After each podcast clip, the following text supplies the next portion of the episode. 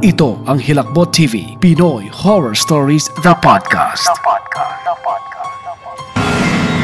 Oras na naman na.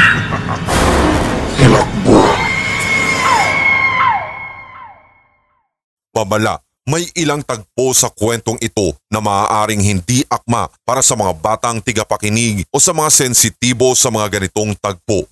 Mariin naming ipinapayo na laktawan ang episode na ito at mag next story ka na lamang o kung tatangkain mong pakinggan, listen at your own risk.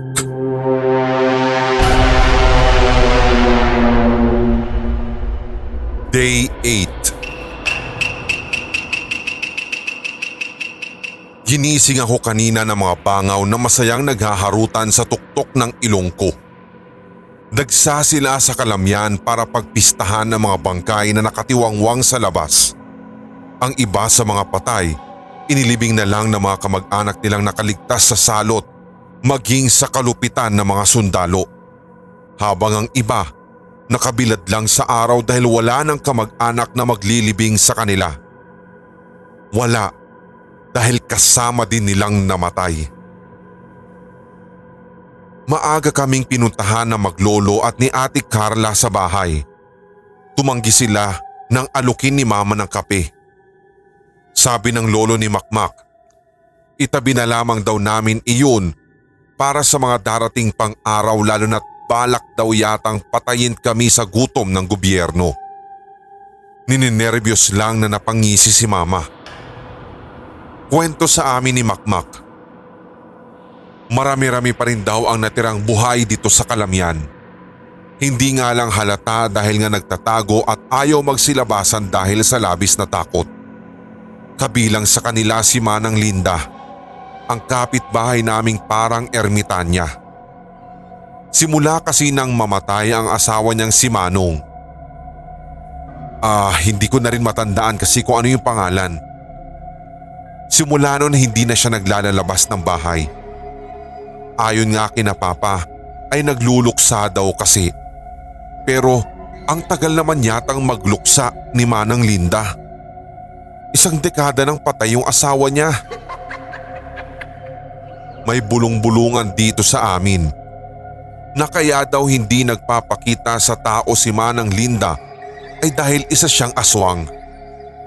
Hindi ko naman sinakyan yung chismis na yun dahil naaalala ko pa noong bata pa ako na madalas siya dito sa bahay. Nakikipaghuntahan kina mama at papa. Minsan pa nga ay kasama niya ang asawa. Nakatira siya sa dampa na ilang metro lang ang layo sa amin. Once in a blue moon, nahuhuli ko siyang dinidiligan ng mga tanim niyang sili at herbal plants. Binati ko nga siya dati nang madaanan ko siya isang hapon galing eskwela. Pero parang usang nakakita ng mga ngaso kaagad siyang umalis at pumasok ng kubo. Si Papa ang pinakamaagang nagising sa amin kaya siya rin ang pinakaunang nakapansin ng mga sulat. Anong sulat? Tanong ni Makmak. Imbes na sagutin ang tanong, inaya niya kaming lahat na lumabas para personal na ipakita kung ano ang kanyang tinutukoy. Una, sa pintuan namin. Itinuro ni Papa ang nakasulat doon na 8pm na akala ko ay isinulat gamit ang pinturang pula. Pero nang lapitan at amoy-amoyin pa ni Makmak, dugo pala. Hindi nga lang namin sigurado kung sa tao o sa hayop. Tapos meron din sa puno, sa poste ng ilaw, sa gate ni naman ng Linda, sa kulungan ng manok na ngayon ay wala ng manok, sa panaderya, maging sa aspaltong kalsada. At sa halos lahat yata ng sulok ng baryo namin ay merong nakasulat na 8pm. Sino naman kaya nagsulat ng mga yun? Pagtatanong ni Ate Carla nang makabalik na kami sa bahay matapos naming libutin ang aming baryo. Wala namang sumagot sa kanyang tanong dahil wala naman talagang eksaktong nakakaalam. Pero maya-maya, biglang sumabad ang lolo ni Makmak. Hindi ang nagsulat ang problema natin, Ineng.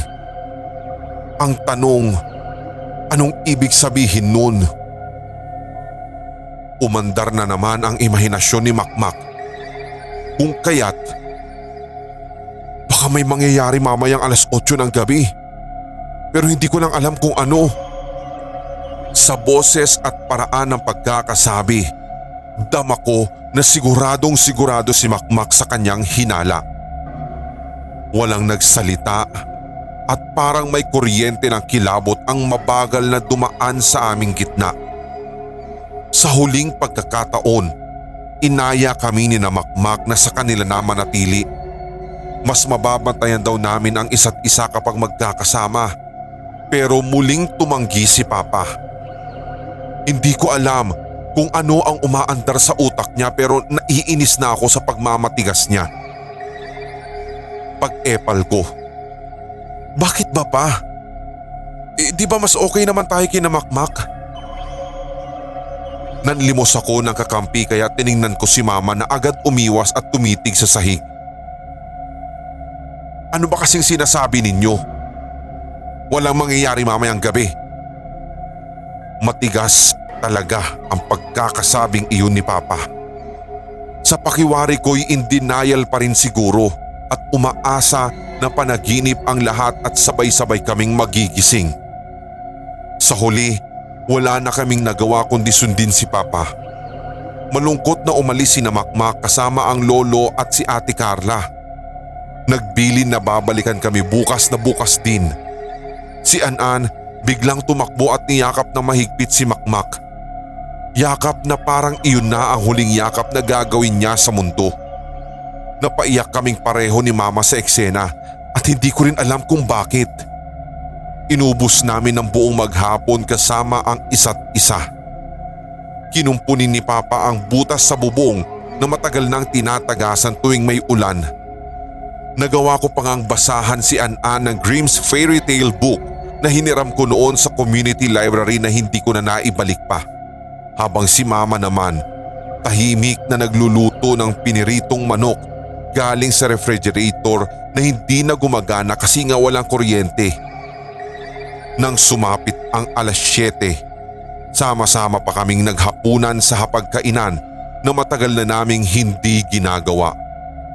Sa hapag, ngumuya lang kami ng ngumuya tapos nagkwentuhan, tapos ngumuya, nagkwentuhan at ngumuya muli. Binalikan namin ang masasayang alaala namin sa kalamyan.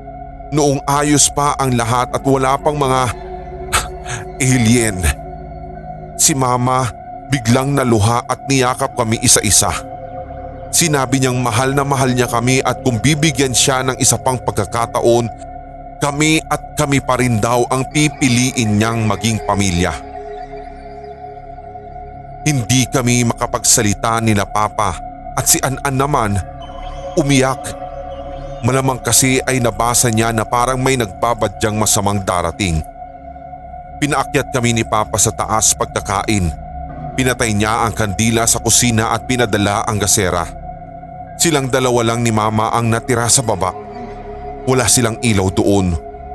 Ibinili niya sa amin na bago sila lamunin ng dilim ni Papa ay ikandado ang kwarto at kahit anong mangyari ay wag na wag naming bubuksan ni An-An ang pinto.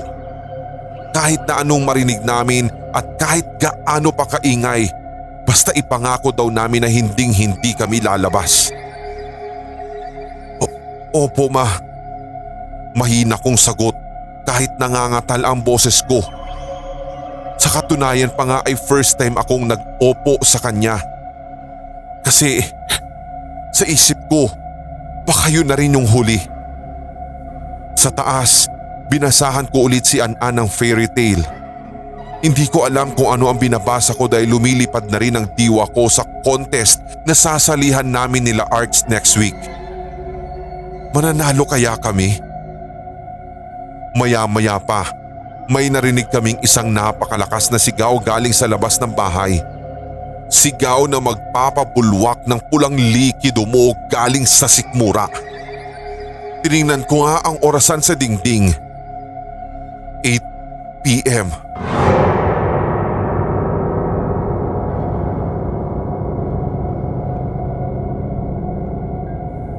Otomatikong napayakap ng mahigpit si An-An at binasa ng luha niya ang t-shirt ko. Kilala ko yung boses ng sigaw na iyon. Si Manang Linda. Binuksan ko ang bintana sa pamamagitan ng liwanag ng gasera. Hinanap ko ang bahay ni Manang Linda sa isang napakalawak na dagat ng Karimlan. Manang Linda! Manang Linda! Sigaw ko sa kaliwa ng bintana ko kung saan ilang metro lang ang layo sa bakuran niya. Tinapat ko doon ang gasera at halos panawan ako ng ulirat sa aking nakita. Nakita ko yung maliit na nakakulay blue na hood at kagat-kagat niya sa leeg si Manang Linda. Nakakalat sa nguso niyang mahaba, gaya ng sa butiki ang dugo ng matanda. Ang mga mata niya ay kasing laki at kasing pula ng mata ng mga bangaw na kung mamasdan sa malayo. Mistulang daan-daan ang bilang at kung saan saan nakatingin. Ganon din ang itsura ng dalawa pang matangkad na palagi niyang kasama na gaya ng maliit ay nakababa na rin ang hood sa ulo. Napasigaw tuloy ako sa takot at sakto namang napatingin sa akin yung maliit na may nguso ng butiki at may mga mata na parang sa bangaw. Isinara ko ang bintana. Narinig ko ang yabag ng paa ni mama sa hagdan. Kinatok niya kami ni An-An pero hindi siya pumasok. Ang sabi niya, Huwag na huwag niyong bubuksan ang pinto kahit na anong mangyari. Mahigpit niyang bilin sa aming dalawa ni An-An na nakayakap pa rin sa akin. Inday, tulungan mo ako dito. Tawag iyon ni Papa kay Mama. Tumalilis si mama sa pagbaba ng hagdan. Parang may kumusyon. Dinig namin ang kalabog ng pinto sa harapan ng bahay na parang may gustong pumasok. Isinigaw ulit ni Papa ang ngalan ni Mama. Sabay sabing, Huwag mo silang papasukin! At marami pang kalabog ang sumunod noon. May narinig pa akong impit na tinig tapos biglang tumahimik ang lahat. Pagkaraan ng ilang sandali, Lumangit-ngit ang hagdan. Naramdaman kong may mga yabag ng paa na dahan-dahang umaakyat. Niyakap ko si An-An na hindi na rin makapagsalita dahil sa sobrang hilakbot. Hinalikan ko pa nga siya sa kanyang noo at sinabihan ng, Nandito lang si kuya. Umikot ang trangkahan ng pintuan. Buti na lang ay nakalak iyon. Pero hindi sumuko ang nasa labas at pinihit pa ng pinihit ang trangkahan. Pabilis ng pabilis iyon. Parang nais nilang sirain ang pinto at gusto nilang pasukin kami doon. Nariyan na sila. Pinatay ko na lang ang gasera.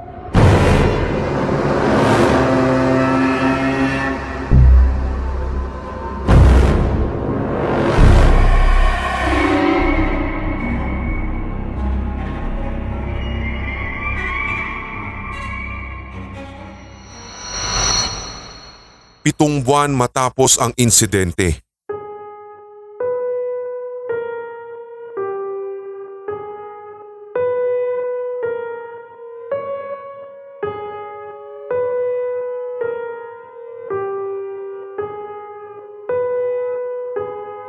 Natagpuan ng mga otoridad ang notebook at ilan pang ebidensya na naglalaman ng mga insidenteng naganap sa taas. Maliban sa iilang taong nabanggit, walang sino man ang nakakaalam ng sinapit ng sumulat at ng pamilya niya. Pinaghahanap pa rin sila hanggang sa kasalukuyan. Ang insidente sa Kalamyan ay tinago ng gobyerno mula sa madla at aksidente lamang na lumabas ito dahil sa isang website nang isiniwalat ito ng isang lagalag na pulis na may direktang kinalaman sa malagim na pangyayari.